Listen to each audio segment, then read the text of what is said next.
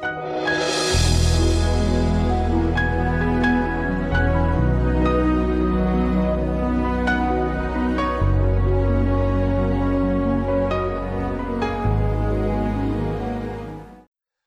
și bine ați venit la o nouă sesiune din seria de învățătură despre vindecare divină. După cum poate vă amintiți, suntem în al treilea mare capitol în care răspundem la argumente contra vindecării pe care creștinii le aduc uneori sau cu care creștinii se confruntă în mintea lor, așa numitele obiecțiuni sau întărituri împotriva doctrinii vindecării. Dacă vă amintiți, în sesiunea trecută am început să discutăm despre suveranitatea lui Dumnezeu și explicam cum acest concept uneori poate veni în calea vindecării și poate distruge credința noastră și am văzut din Biblie ce înseamnă suveranitatea lui Dumnezeu și care este relația dintre suveranitatea lui Dumnezeu și ceea ce Dumnezeu a vorbit, a spus. Apoi am discutat despre împărăția lui Dumnezeu mai în detaliu, despre așa numitul concept deja, dar nu încă și am văzut cum să interpretăm acel concept într-un mod biblic astfel încât să nu distrugă credința noastră despre vindecare. Iar astăzi continuăm cu lucruri și mai interesante, cu alte obiecțiuni, cu alte argumente la care vom încerca să răspundem pe baza Bibliei, așa încât să fim liberi să credem cu toată inima despre doctrina vindecării, despre vindecare, că Dumnezeu vrea să ne vindece de orice boală, pe oricine, în orice timp și oricând. Așa, dar hai să vedem, să continuăm cu al treilea contraargument despre suferințele lui Iov. De cele mai multe ori când cineva se confruntă cu subiectul vindecării, acest, acest contraargument vine în mintea noastră. Dacă Iov a suferit de boală și a fost chinuit, aceasta înseamnă că și noi uneori putem experimenta boală. Și mai exact, acest contraargument sună cam așa, că Dumnezeu a permis și chiar a trimis boala peste viața lui Iov ca să-l testeze. Și răspunsul la acest, la acest contraargument, răspunsul meu este pe scurt, este că Iov nu era în nou legământ și Iov nu era o creație nouă, așa cum noi suntem în Noul Testament. Dar haideți să dezvoltăm un pic. Un prim lucru pe care am vrea să-l observăm și să-l învățăm astăzi este că nu Dumnezeu este cel care a trimis boala pe Iov sau a pus boala pe Iov, ci Satan sau diavolul este cel care a adus boala peste Iov și care l-a atacat pe Iov. Acesta este un lucru foarte important pe care aș vrea să-l știm în, în primul rând. În al doilea rând, aș vrea să menționez că Iov nu a suferit în permanență. Iov a suferit pentru un timp. Suferințele lui Iov au fost pentru o perioadă și Biblia nu menționează exact perioada, dar menționează zile și luni, nu menționează ani. Cei mai mulți creștini aproximează că ar fi fost vorba de în, de în jur de 9 luni. Dar indiferent de cât a fost, a fost vorba de câteva luni, dar cel mai important lucru este că la sfârșitul acelei perioade de suferință, Dumnezeu în final l-a vindecat pe Iov și i-a dublat averile care le avea și a dat alți fii și alte fiice, l-a făcut mult mai prosper și haideți să vedem, Biblia menționează acest lucru în Iov 42 cu versetele 10 la 16. Eu vă citi din noua traducere românească, dar dumneavoastră sunteți bineveniți să de, folosiți orice traducere românească pe care o aveți la dispoziție. Haideți să citim împreună Iov 42, 10 la 16. După ce s-a rugat Iov pentru prietenii săi, Domnul i-a redat bunăstarea, i-a dat de două ori mai mult decât a avut înainte. Toți frații și surorile sale și oricine l-a cunoscut înainte au venit și au mâncat cu ei, cu el în casa lui. L-au compătimit și l-au mânghiat pentru tot necazul pe care l-a adus Domnul asupra lui. Fiecare i-a dat câte un chesitaș și câte un inel de aur. Domnul a binecuvântat sfârșitul vieții lui Iov mai mult decât începutul acesteia. El a avut 14.000 de oi, 6.000 de cămile, 1.000 de boi și 1.000 de măgari. A avut șapte fii și trei fiice, cele de întâi a pus numele Emima, cele de-a doua Cheția și cele de-a treia Keren Hapuc. În toată țara nu erau femei atât de frumoase ca fiicele lui Iov. Tatăl lor le-a dat o moștenire în mijlocul fraților lor. Iov a mai trăit după aceea 140 de ani. El i-a văzut pe fiii săi și pe fiii fiilor săi până la patra generație. Da, vedem la versetul 11 că pare că Biblia spune că acel necaz pe care Iov l-a experimentat, Dumnezeu l-a adus peste el. Dar este oare așa? Vedem la începutul cărții lui Iov că diavolul este cel care a venit la Dumnezeu și l-a cerut, a cerut permisiune să-l chinuie pe Iov. Dumnezeu a permis, dar diavolul este cel care a dus acel necaz peste Iov și o să vedem ce, de ce Dumnezeu a permis și care era situația lui Iov, în ce context era Iov. Dar în niciun caz nu va fi o justificare pentru faptul că Dumnezeu pune câteodată boală peste noi, în Noul Testament cel puțin. Dar ce vreau să reținem și de ce am citit acest pasaj este că dacă vreodată ne identificăm pe noi înșine cu Iov și cu suferințele lui, atunci și noi va trebui să fim vindecați în final după o anumită perioadă de Dumnezeu, pentru că Dumnezeu l-a vindecat pe Iov, i-a dublat avele, i-a dat alți fii și fiice, i-a lungit viața, vedem că a avut o viață lungă și s-a bucurat de toate cele lucruri. Și așa că și noi în final va trebui să fim vindecați. Nu avem nicio scuză să stăm permanent într-o boală, dacă ne identificăm cu Iov. Dar o să vedem că n-ar trebui să ne identificăm cu Iov deloc. De ce? Vedem în al treilea rând, un al treilea lucru, se pare că Iov nu era evreu, în sensul că nu făcea parte, n-a avut legătură cu Avram, patriarhul, cu poporul Israel în timpul lui Moise, n-a, n-a avut legătură cu aceștia. El, era, el a trăit undeva în sud-estul Israelului între anii 2000 și 1000 înainte de Hristos, imediat după, după potopul Noe, dar înainte de Moise și poporul Israel în pustie. Mai exact, cea mai bună aproximare îl plasează pe Iov trăind în timp ce fiii lui Iacov erau în Egipt, în sclavie.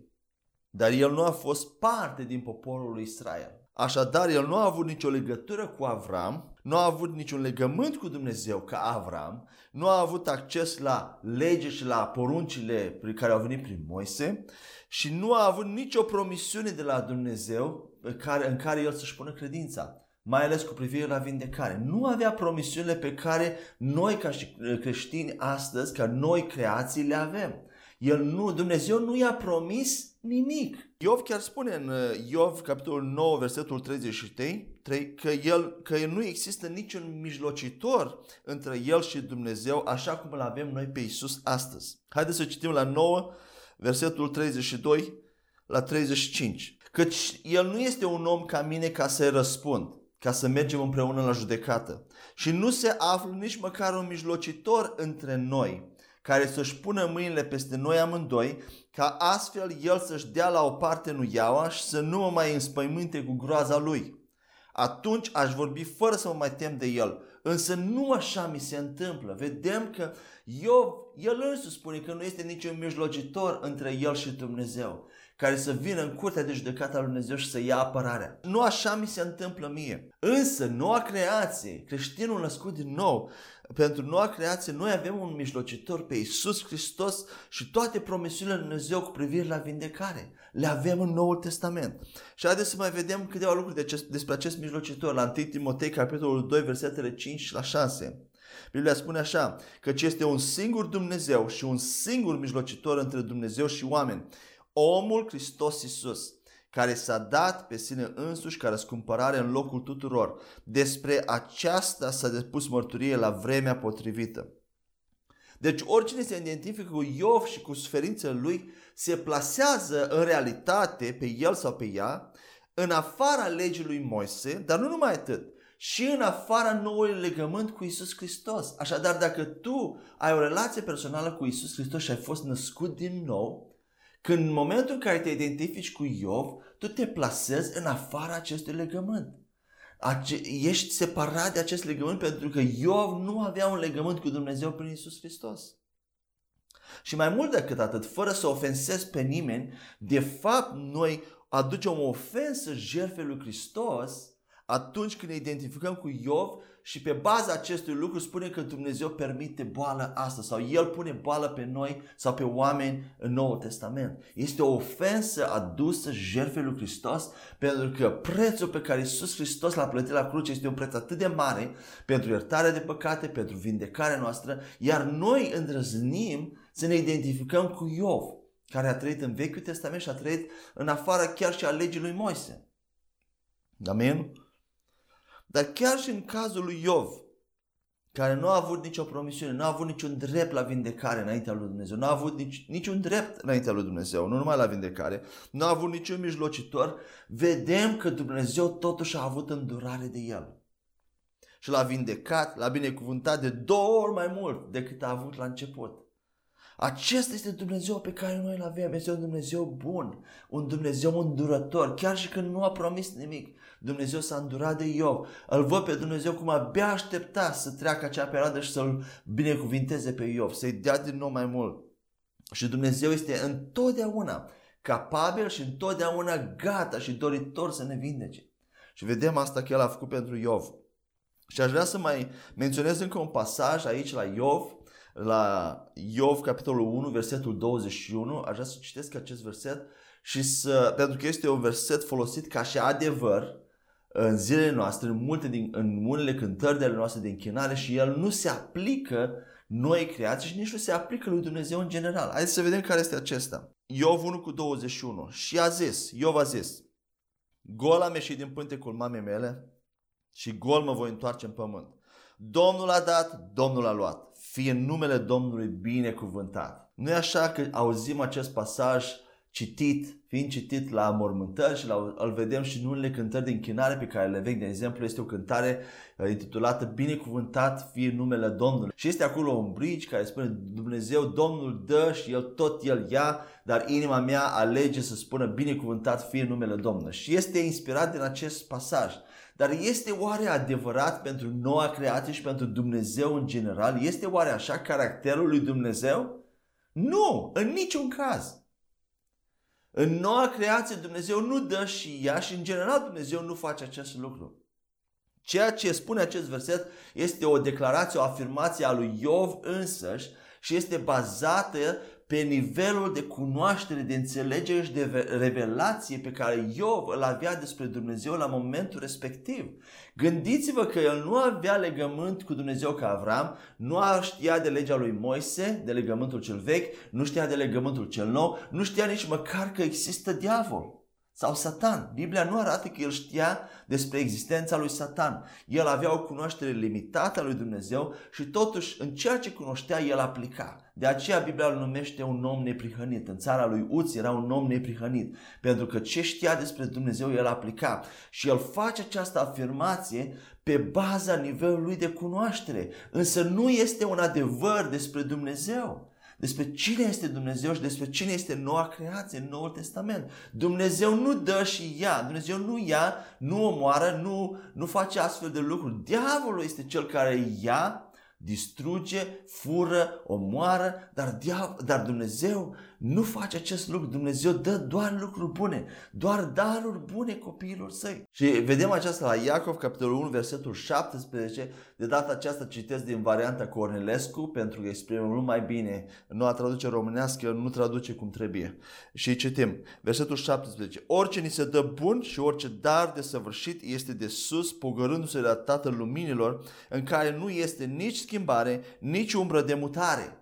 Orice dar bun vine de la Dumnezeu. Dumnezeu dă daruri bune copiilor săi. Diavolul este cel care fură, care atacă, distruge și vrea să ne omoare. Dar Dumnezeu niciodată nu dă și apoi ia. Dumnezeu nu ia niciodată. Lui Dumnezeu niciodată nu-i pare rău de darurile pe care le face. Chiar Romani spune uh, acest lucru. Lui Dumnezeu nu-i pare rău de darul și chemare pe care El le face. Amin? Așadar, acest verset nu exprimă adevărul, nu exprimă realitatea. Da, este în Biblie, dar nu exprimă un adevăr care se aplică lui Dumnezeu sau noi creații, ci este bazat pe cunoașterea limitată a lui Iov de la acel timp. Și cu aceasta sper că am uh, distrus această, acest contraargument, acest argument împotriva vindecării Uh, această obiecțiune că dacă Iov a suferit și a avut boală, atunci și noi s-ar putea să avem boală pentru că Dumnezeu poate vrea să ne testeze uneori prin boală. Nu, Dumnezeu nu, nu ne va testa niciodată prin boală. Amin? Haideți să mergem mai departe la o a patra obiecțiune. Uh, este acea situație în care Isus a venit în orașul său natal și pare că nu toți au fost vindecați sau pare că nu a făcut multe miracole acolo. Și aceasta este o altă obiecțiune pe care creștinii o, o aduc sau diavolul o aduce în mintea creștinilor atunci când ei trebuie să slujească cuiva în vindecare sau au nevoie ei înșiși de vindecare. Și obiecțiunea sună în felul următor. Chiar Isus, Marele Isus, Fiul lui Dumnezeu, nu a putut vindeca pe toți oamenii în orașul natal din cauza necredinței lor. Aceasta este obiecțiunea. Haideți să răspundem la ea.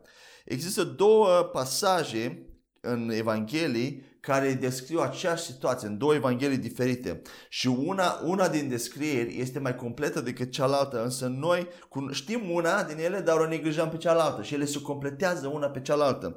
Cele două pasaje sunt în Matei 13, versetele 53 la 58 și Marcu 6 cu 1 la 6. Haideți să citim primul pasaj. După ce a terminat de spus aceste pilde, Isus a plecat de acolo și venind în patria lui a început să le dea învățătură în sinagogă, astfel încât aceștia erau uimiți și se întrebau, de unde îi vin acestuia înțelepciunea și minunile? Oare nu este acesta fiul templarului? Nu se numește mama lui Maria, iar frații lui Iacov, Iosef, Simon și Iuda? Vedeți, Isus a avut frați în fire, frați naturale. Și surorile lui nu sunt oare toate printre noi? atunci de unde îi vin acestuia toate aceste lucruri? Și astfel ei se poticneau în el, erau ofensați de el. Isus însă le-a zis, un profet nu este fără onoare decât în patria și în casa lui. Și n-a făcut multe minuni acolo din cauza necredinței lor. Și al doilea pasaj este de la Marcu 6 cu 1 la 6. Haideți să-l citim și pe acesta. Isus a ieșit de acolo și a venit în patria lui.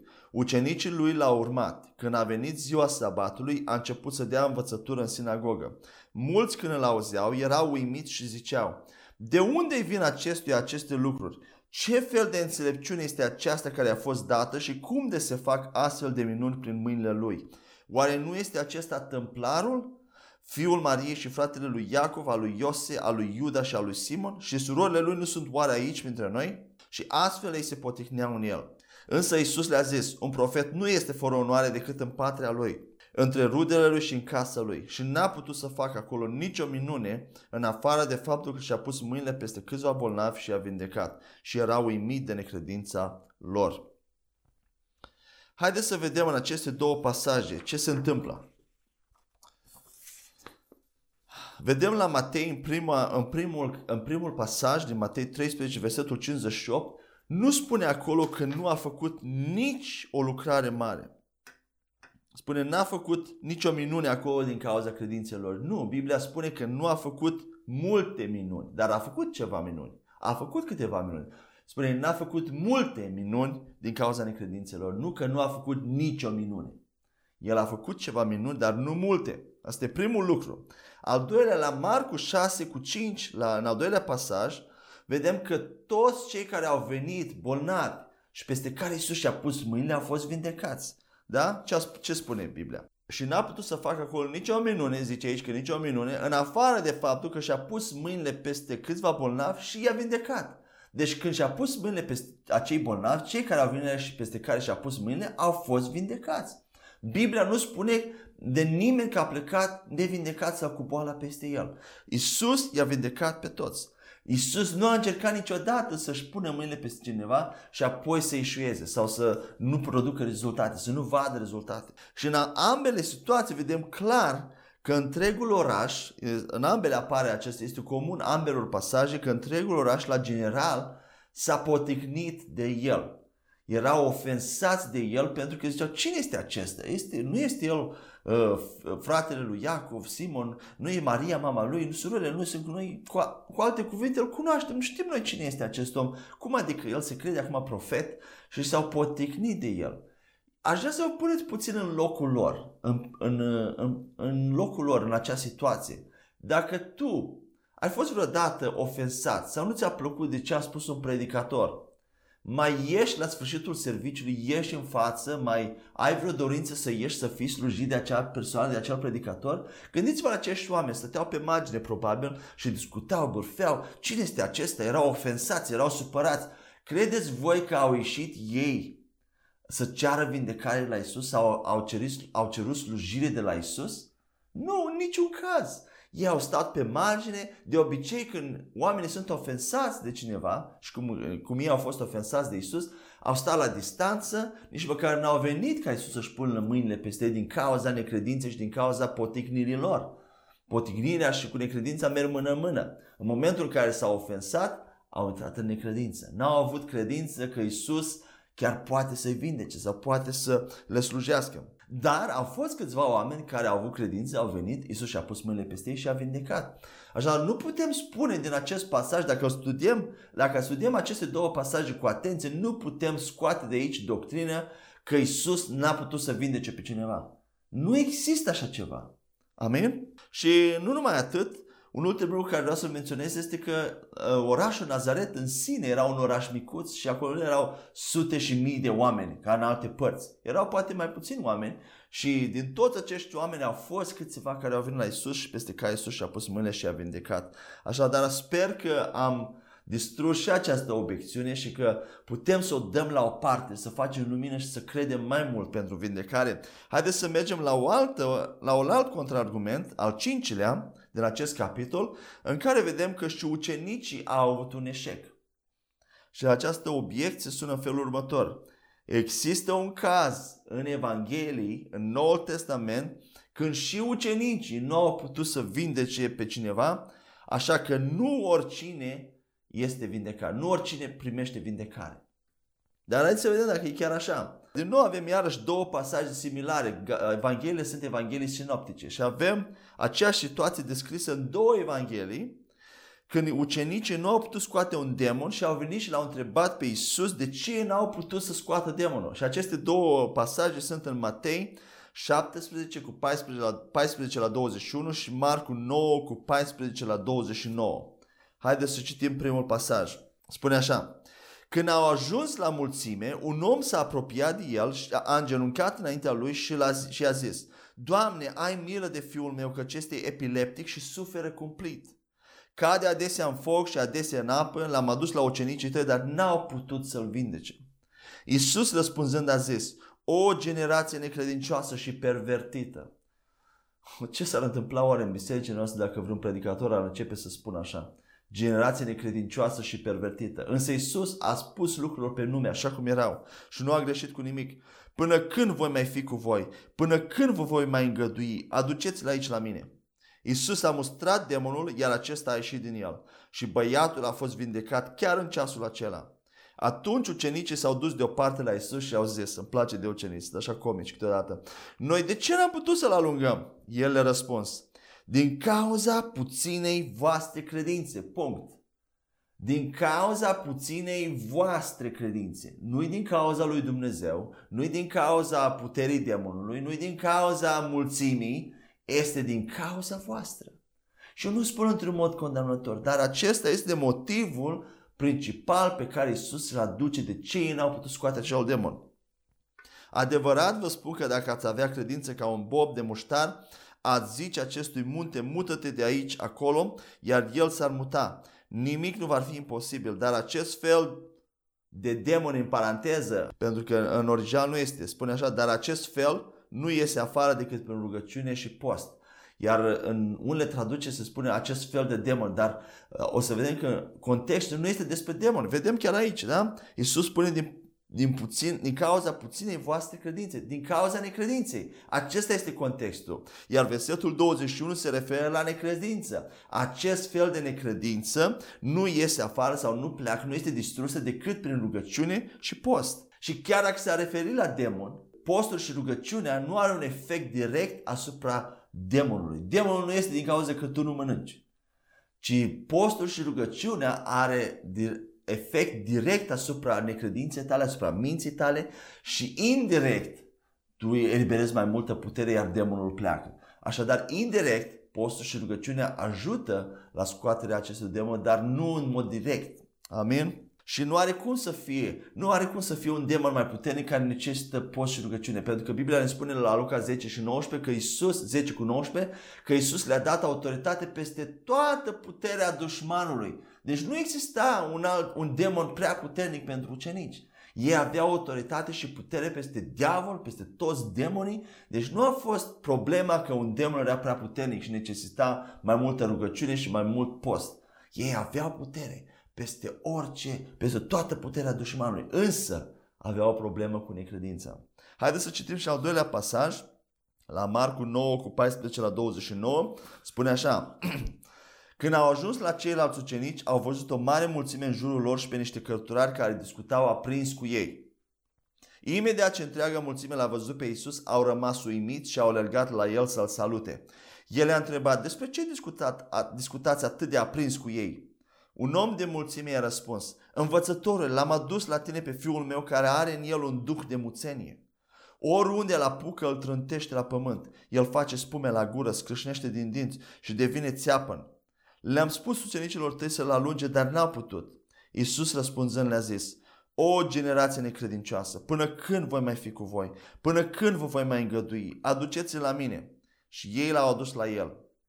Imediat ce l-a văzut pe Iisus, Duhul a aruncat pe băiat în spasme, acesta a căzut la pământ și se rostogolea, făcând spume la gură. Iisus l-a întrebat pe tatăl acestea, de cât timp se întâmplă așa? El a răspuns, din copilărie și de multe ori îl aruncă în foc și în ape ca să-l omoare.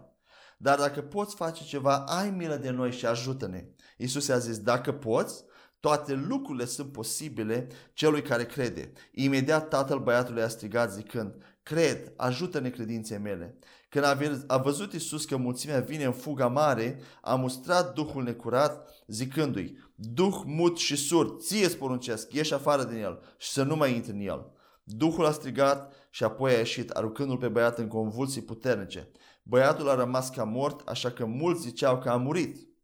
Isus însă l-a apucat de mână și l-a ridicat și el s-a sculat în picioare. Când a intrat el în casă, ucenicii lui l-au întrebat deoparte. Noi de ce n-am putut să-l alungăm? El le-a zis, acest fel de demon nu poate ieși afară prin nimic decât prin rugăciune și post. Din nou aici, demon este în paranteză, pentru că nu se referă la demon.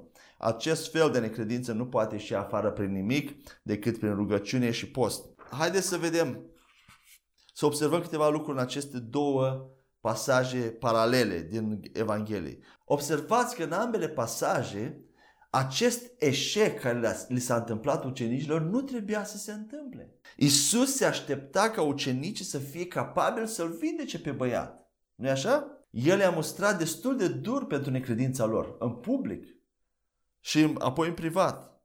Și apoi Isus l-a vindecat pe băiat, astfel demonstrând că voia lui pentru acel băiat era ca să fie vindecat. Nu a fost o voie specială, nu a fost ceva special, ci a fost problema necredinței ucenicilor. În final, acel băiat a fost vindecat. Așa că nu putem să ne lăudăm că ucenicii au avut un eșec. Da, au avut un eșec, dar a fost din cauza lor. Nu era voia lui Dumnezeu. Nu putem face o doctrină din acel, din acel context. Și cum am spus mai devreme, când Isus s-a referit, a spus că acest fel nu este decât prin rugăciune și post, se referea nu la demon, ci la necredință. Necredința este distrusă atunci când ne rugăm în limbi, atunci când postim. Mintea noastră se deschide pentru cuvântul lui Dumnezeu și eliberăm mai multă putere. Și indirect demonii ies mai repede afară. Amin? Dar aici vedem, chiar în al doilea pasaj, vedem foarte multe descrieri care nu cred că sunt la întâmplare. Făcea spume la gură, convulsii puternice și cred că acolo ucenicii au șovăit puțin când au început să vadă toate acele manifestări puternice exterioare.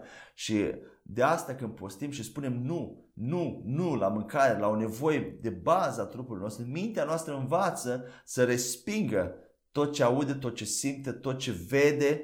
De asta postul ne ajută să împotriva necredinței. Pentru că atunci mintea noastră e deja antrenată să spună nu oricărui semn exterior, oricărui lucru care vine împotriva cuvântului Lui Dumnezeu prin cele cinci simțuri.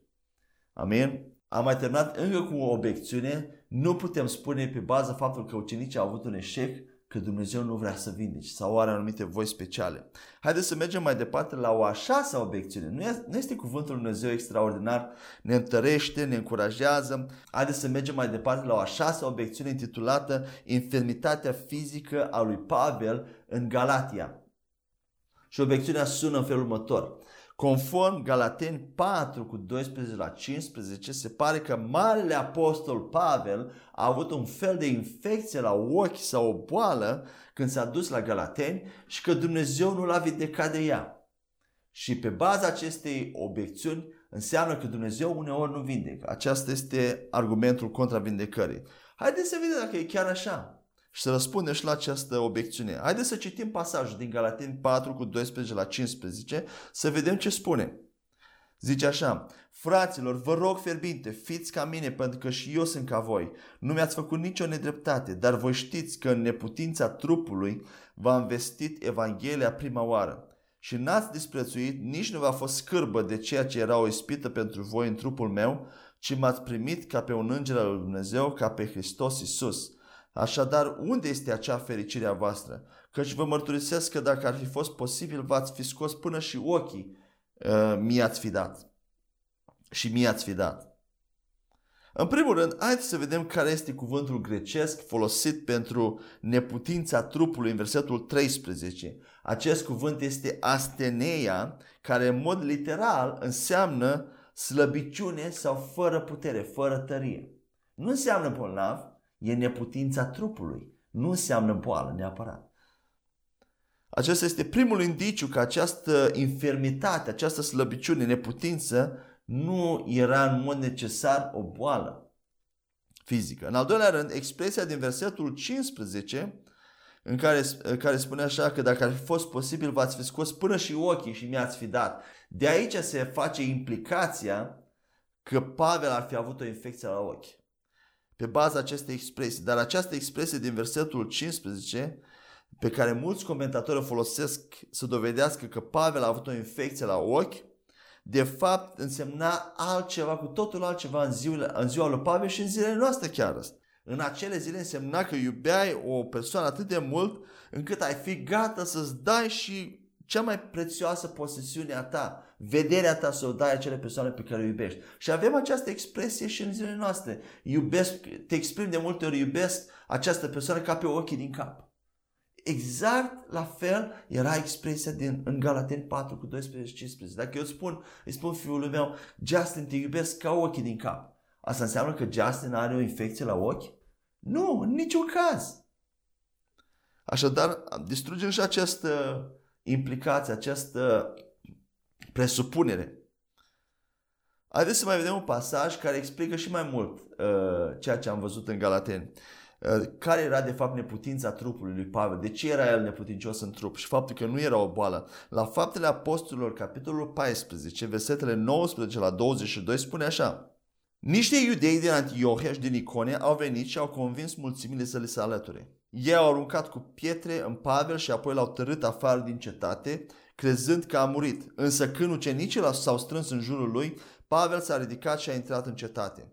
A doua zi a plecat la Derbe împreună cu Barnabas. După ce au vestit Evanghelia și în cetatea aceea și au făcut destul de mulți ucenici, s-au întors în Listra, în Iconia și în Antiohia, întărind suflele, sufletele ucenicilor, îndemnându-i să rămână în credință și spunând că în împărăția lui Dumnezeu trebuie să intrăm prin multe necazuri. Interesant cum se termină acest pasaj. Haideți să vedem ce s-a întâmplat de fapt aici, de ce Pavel spune în Galateni că era în neputința trupului. Se pare că acest pasaj de fapt de la apostol ne descoperă un pic mai mult despre ceea ce s-a întâmplat cu Pavel de fapt. Se pare că el a fost persecutat într-un oraș înainte de a ajunge în Galatia și oamenii au aruncat cu pietre în el și spune Biblia că a fost, l-au trăit afară de cetate crezând că a murit. L-au, i-au aruncat cu pietre în el până au crezut că a murit peste cap, peste trup. Știți cum era obiceiul în, în Noul Testament chiar, când oamenii omorau cu pietre pe alți oameni. Aruncau cu pietre până când se asigurau că acel om este mort și aruncau peste tot, ă, peste față, peste cap, peste tot. Totuși vedem că un grup de credincioși s-au adunat în jurul lui și l-au ridicat pe Pavel. Pavel s-a ridicat. Și în ziua, imediat după acest atac sever, după această uh, uh, bătaie cu pietre, Pavel vedem că merge câteva mile, câteva, câțiva kilometri până la Derbe. Această bătaie cu pietre s-a întâmplat în prima călătorie misionară a lui Pavel. De asta spune la Galaten 4 că voi știți că neputința trupului v-a vestit Evanghelia prima oară, pentru că atunci era prima lui călătorie misionară.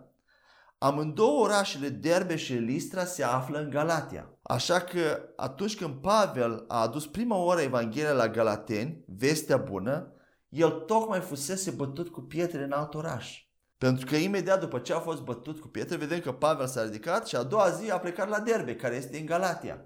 Și apoi apare pasajul din Galatin 4 cu 12. El tocmai fusese bătut cu pietre și atunci când ești bătut cu pietre și nu-ți dorești niciodată să experimentezi aceasta și poate niciodată nu vei experimenta, dar atunci când o persoană era bătută cu pietre, era tot corpul vânătăi, zgârieturi, vânătăi, arătai într-un mod disgrațios după ce erai bătut cu pietre. Și Pavel era în această situație, trupul lui era bătut de pietre, ochii lui poate erau zgâriați, vineți, arăta deplorabil.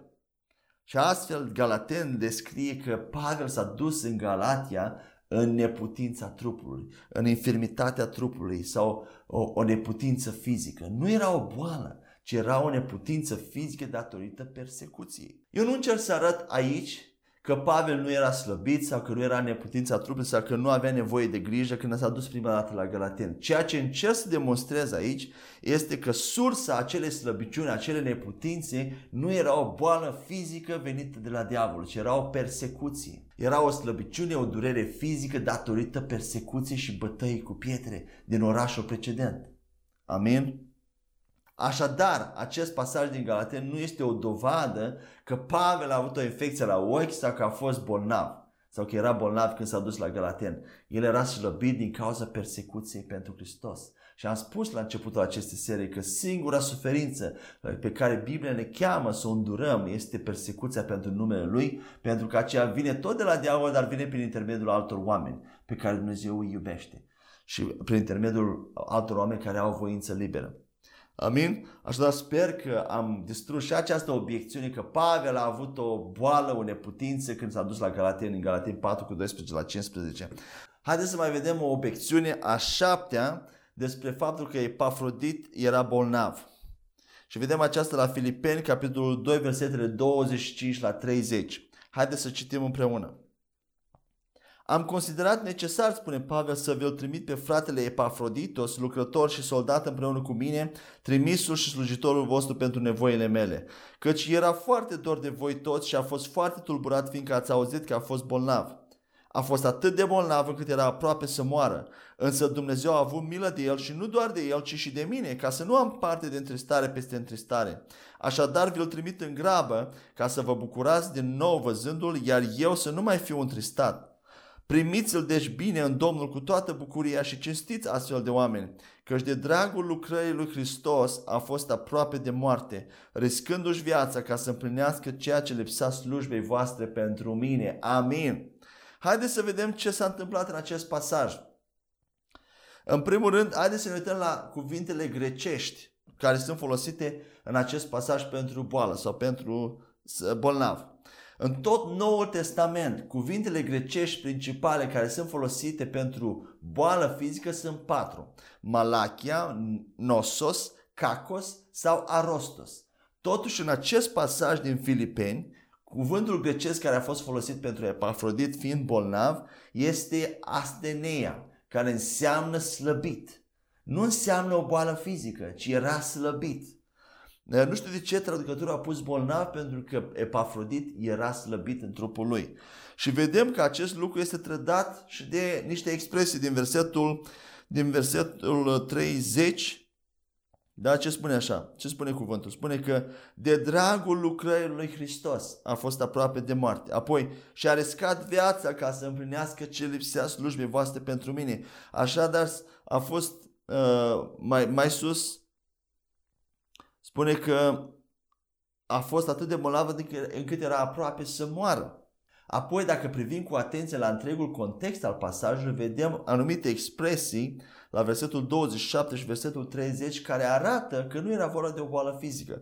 Vedem la 27 spune a fost atât de bolnav sau slăbit încât era aproape să moară. Apoi la 30 spune de dragul lucrării lui Hristos a fost aproape de moarte riscându-și viața ca să împlinească ce lipsea slujbei voastre pentru mine. Așadar, aceste expresii trădează și arată, ca și în cazul lui Trofimus, cum vom vedea mai târziu, că Epafrodit era slăbit și era uh, extenuat fizic, fie de la călătoriile care le făcea împreună cu Pavel, fie de la persecuții și de la bătăi. Trupul lui era extenuat și era slăbit fizic. Și după cum îl cunoaștem pe Pavel, care nu avea nici familie, nu avea nici copii, nu avea nici era atât de zelos, în mod sigur uh, acesta este cazul um, și Pavel și Epafrodit și Trofimus, toți care am stat pe în jurul lui Pavel, spune Biblia despre ei că erau slăbiți la un moment dat. Și dacă citiți biografiile marilor oameni al lui Dumnezeu, Benny Hinn, Chris, John G. Lake, Warren Roberts, uh, Smith Wigglesworth, majoritatea dintre ei au avut mai multe, unul sau mai multe momente în viață când au ajuns la extenuare. Pentru că au vrut, au fost implicați în slujire și au vrut tot timpul să facă pentru împărăție uh, multe lucruri și au neglijat familia, au neglijat unor copii, au neglijat propriul trup și au ajuns la extenuare. Când au fost momente când au avut nevoie doar să doarmă, să ia niște medicamente, să doarmă, să mănânce ca să-și revină fizic, pentru că erau slăbiți. Și această explicație are cel mai mult sens uh, când vorbim despre Epafrodit și vom vedea și despre Trofim mai târziu că Epafrodit era epuizat din cauza lucrării lui Hristos și chiar și-a riscat viața pentru lucrarea lui Hristos. Și aceasta exclude complet boală fizică care vine de la diavol, despre care vorbim în această serie. Deci Epafrodit nu era bolnav din cauza unei boli, ci era slăbit. Dar chiar dacă Epafrodit a fost bolnav la un anumit punct, la un anumit moment, acest pasaj ne arată că el a fost vindecat.